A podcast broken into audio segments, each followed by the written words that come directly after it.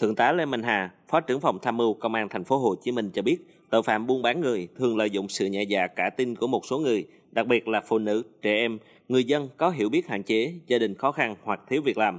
Ngoài ra, nhóm buôn người cũng nhắm đến những thanh thiếu niên ăn chơi đua đòi, các em gái trẻ tuổi có tư tưởng muốn đổi đời để lừa gạt, hứa hẹn tìm việc làm có thu nhập cao, môi giới kết hôn, thậm chí rủ đi du lịch rồi bán nạn nhân ra nước ngoài để trục lợi.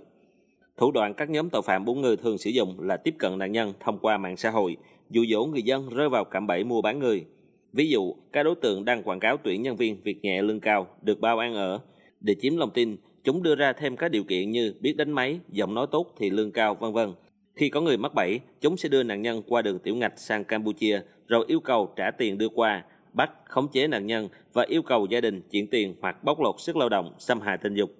Để hạn chế tình trạng này, Công an thành phố Hồ Chí Minh tiếp tục tăng cường tuyên truyền, chỉ đạo các đơn vị nghiệp vụ nắm tình hình và phối hợp với các cơ quan ngoại giao để điều tra xử lý.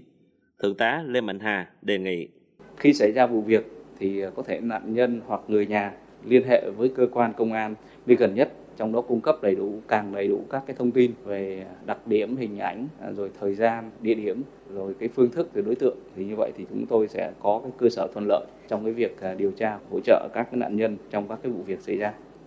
Được biết, thời gian qua có nhiều đường dây lừa bán lao động trái phép qua Campuchia bằng các đường tiểu ngạch. Khi vào làm việc mà không đáp ứng yêu cầu thì dễ bị bán cho chủ khác với giá cao hơn để thu lại tiền và lãi. Mới đây nhất là vụ việc cô gái 16 tuổi sau khi đi xe khách đến thành phố Hồ Chí Minh để tìm việc theo lời mời của một người lạ trên mạng xã hội bị mất tích, khiến dư luận xôn xao. Qua điều tra, cô gái này cùng với một số thiếu nữ khác bị đưa từ thành phố Hồ Chí Minh lên Tây Ninh rồi vượt biên qua Campuchia